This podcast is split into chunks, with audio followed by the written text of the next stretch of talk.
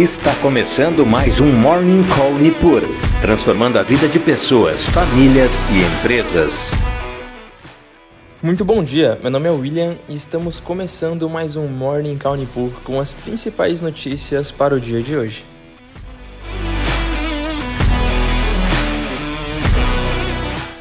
E nesta terça-feira, após o retorno do feriado prolongado de Natal dos Estados Unidos, os índices futuros americanos e as bolsas da Europa operam em alta, com o sentimento positivo dominando nos últimos dias de negociação de 2022. E a maioria dos mercados asiáticos também fechou em alta na sessão de hoje, após a China anunciar oficialmente que encerrará a quarentena para viajantes que chegam a partir do dia 8 de janeiro, mais uma medida para o fim de sua política de Covid-0 mantida por quase três anos. E na frente de indicadores econômicos, temos investidores aguardando pelos dados mais recentes sobre os estoques no atacado de novembro e os preços das casas S&P de outubro nos Estados Unidos. Já no Brasil, temos por aqui, em dados econômicos, os dados de estoques de crédito e o relatório da dívida pública do mês de novembro. E por aqui, no fronte político, o presidente eleito Lula deve anunciar novos ministros apenas no dia de amanhã, na quarta-feira, e deve aproveitar o dia de hoje para costurar acordos políticos.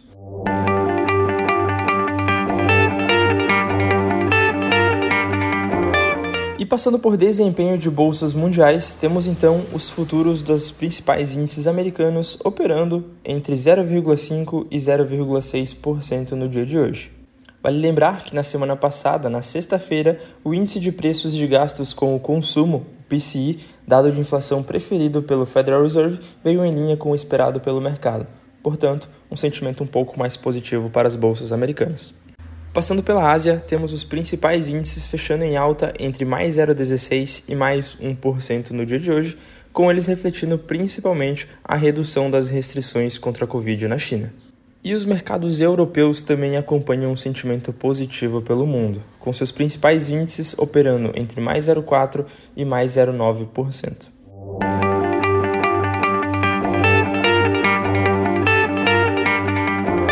E em commodities, temos o petróleo no dia de hoje operando com leve alta, refletindo algumas preocupações quanto às tempestades de inverno nos Estados Unidos que devem estar prejudicando a logística e produção de petrolíferos e óleo de xisto atualmente subindo cerca de 0,18%, com o Brent sendo cotado a 84,07 dólares o barril. E o minério de ferro segue sua tendência de alta com as notícias vindas da China, que trazem mais otimismo ao investidor quanto ao consumo dessa commodity. Hoje, na bolsa de Dalian, o minério de ferro teve uma alta de 1,83% e sendo cotado ao equivalente a 120,08 dólares por tonelada.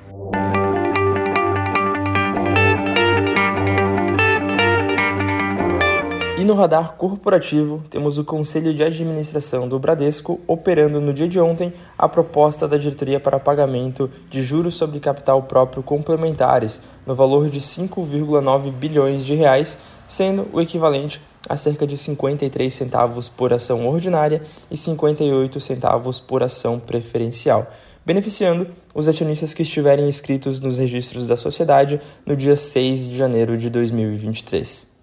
E essas foram as principais notícias para o dia de hoje.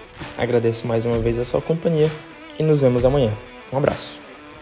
Você acompanhou Morning Call Nipur, transformando a vida de pessoas, famílias e empresas.